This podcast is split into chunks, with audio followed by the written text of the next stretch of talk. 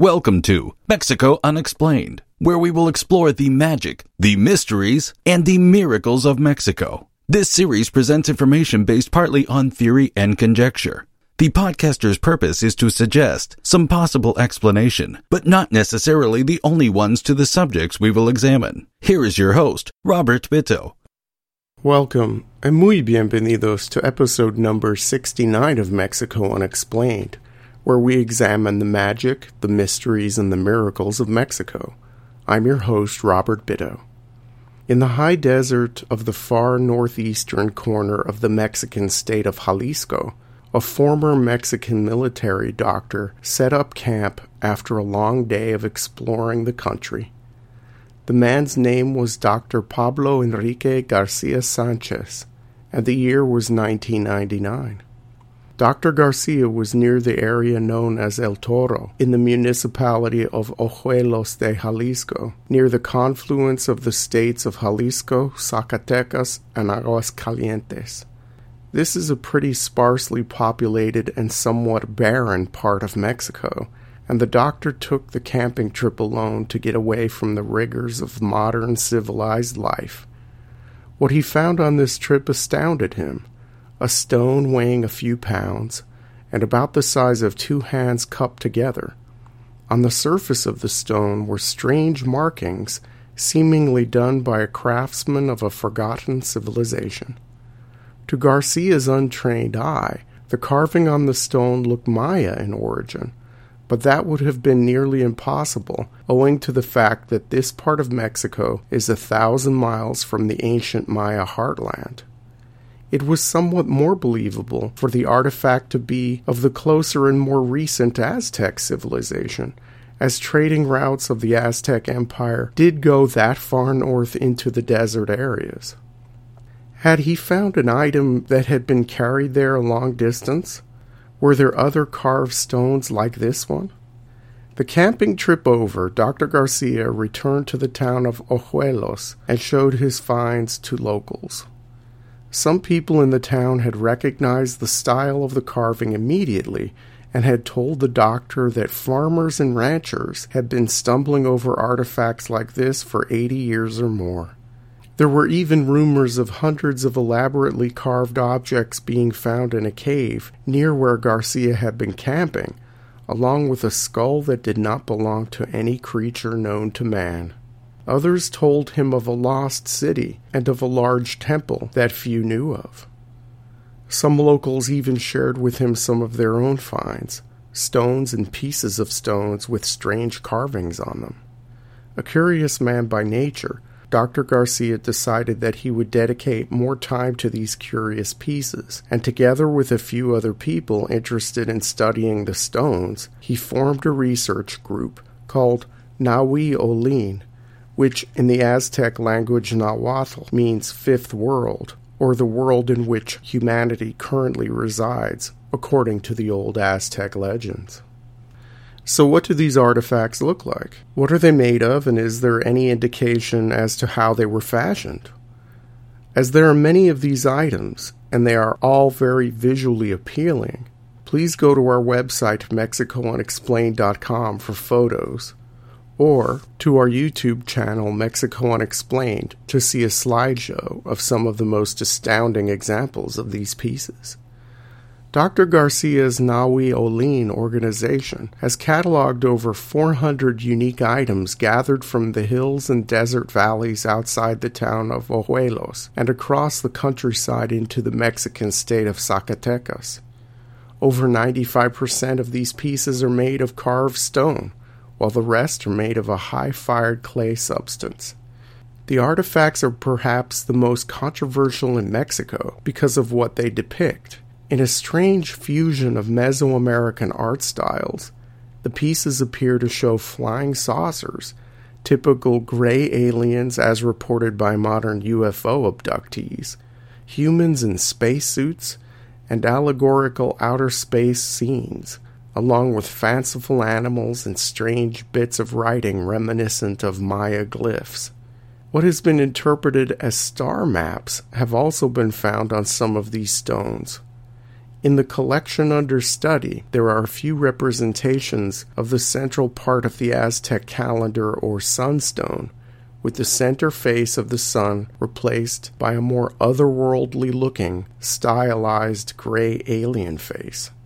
For many years before Garcia took his camping trip, the artifacts had long been sold to tourists, which have led many skeptics to believe that all of these pieces are fakes, and that selling these items, along with guided tours to the caves and surrounding area to hunt for artifacts, is just a way for locals to make money off of the gullible. Although the Nahui Olin group has over four hundred of these pieces in its collection for study, researchers believe that there are thousands more of these artifacts in private collections all over the world, and a great many of them in the private homes of local families. In twenty fifteen, Doctor Garcia published a book about the studies conducted by his research group called Aztlán y los Aztecas, Una Historia Más Completa de la Humanidad, or in English, Aztlán and the Aztecs, A More Complete History of Humanity. The book starts off with the premise that the area in which the artifacts were found was part of the mythical point of origin the Aztecs called Aztlan, and that the pieces discovered show a definite off-world influence on the beginnings of Aztec civilization in the Aztlan homeland. For a detailed discussion of Aztlan, please see Mexico Unexplained episode number eighteen. Garcia draws fire from skeptics for his assumptions. The biggest criticism comes from people who see Garcia as the center of a money-making venture, and that his organization, whose mission is supposedly to have an objective approach to researching the pieces, clearly has an agenda. The agenda fuels conferences, books, tours, a small museum, and an on-again, off-again internet show called Aztlan Paraíso Perdido, or in English, Aztlan, Lost Paradise. The Nahui Olin group employs no formally trained archaeologists or those with any academically based field research experience. A huge criticism of the group is that it does not thoroughly document finds by including information about specific artifact locations, detailed testimony of witnesses, or methods used to unearth the pieces. Laboratory tests have been haphazard or do not make sense. In one report, some pieces were claimed to have an age of sixteen thousand years, but the dating method cited was carbon fourteen, which is not used to date objects that are not organic in nature. If testing had been done of organic materials found at a dig site, such as charcoal found in the same strata as artifacts, this has not been made clear. Critics and people who are generally curious about the problems these pieces pose are demanding more scientific research on these finds. This has not been forthcoming, as state and national archaeological and historical groups in Mexico refuse to examine these pieces and dismiss the whole Ojuelos affair as a shoddy hoax. In twenty eleven, the son of Puerto Rican actor Raúl Julia, a Mexican man going by the name of Raúl Julia Levy, brought the strange artifacts of Ojuelos into the national spotlight. Julia Levy claimed that through family connections he had to former Mexican President Vicente Fox, that he would be part of the Mexican government's plan to release sensitive information confirming Mexico's long-standing relationship with extraterrestrials, beginning with the ancient Maya. The Ojuelos pieces, which Julia Levy had claimed were inspired by extraterrestrials but were really Maya in origin, were part of the large corpus of evidence to show this E T contact. The finds at Ojuelos would be combined with other artifacts and documentation provided by the highest government sources to be showcased in Julia Levy's book and documentary called Revelations of the Mayans, twenty twelve and beyond. This project was not endorsed by Doctor Garcia or his organization, the Nahui Olin Group. The documentary began filming in Mexico in March of twenty twelve with an expected release date of December of twenty twelve, but a contract dispute between Julia Levy and the film's executive producer halted production on the project. Raúl Julia Levy vowed to complete the manuscript connected with the movie, titled either Chronicles of the Mayan Tunnel or Secrets of the Mayan Time Machine, but this never happened. Sometime before the end of the Maya calendar cycle in December of twenty twelve, the man calling himself Raúl Julia Levy disappeared amid allegations of faking his identity and fraud. The Puerto Rican actor Raúl Julia publicly claimed that he did not have a son by that name and that this man was an imposter. Later investigations showed the man claiming to be Julia's son never attended Harvard or the University of Southern California, as stated in his bio.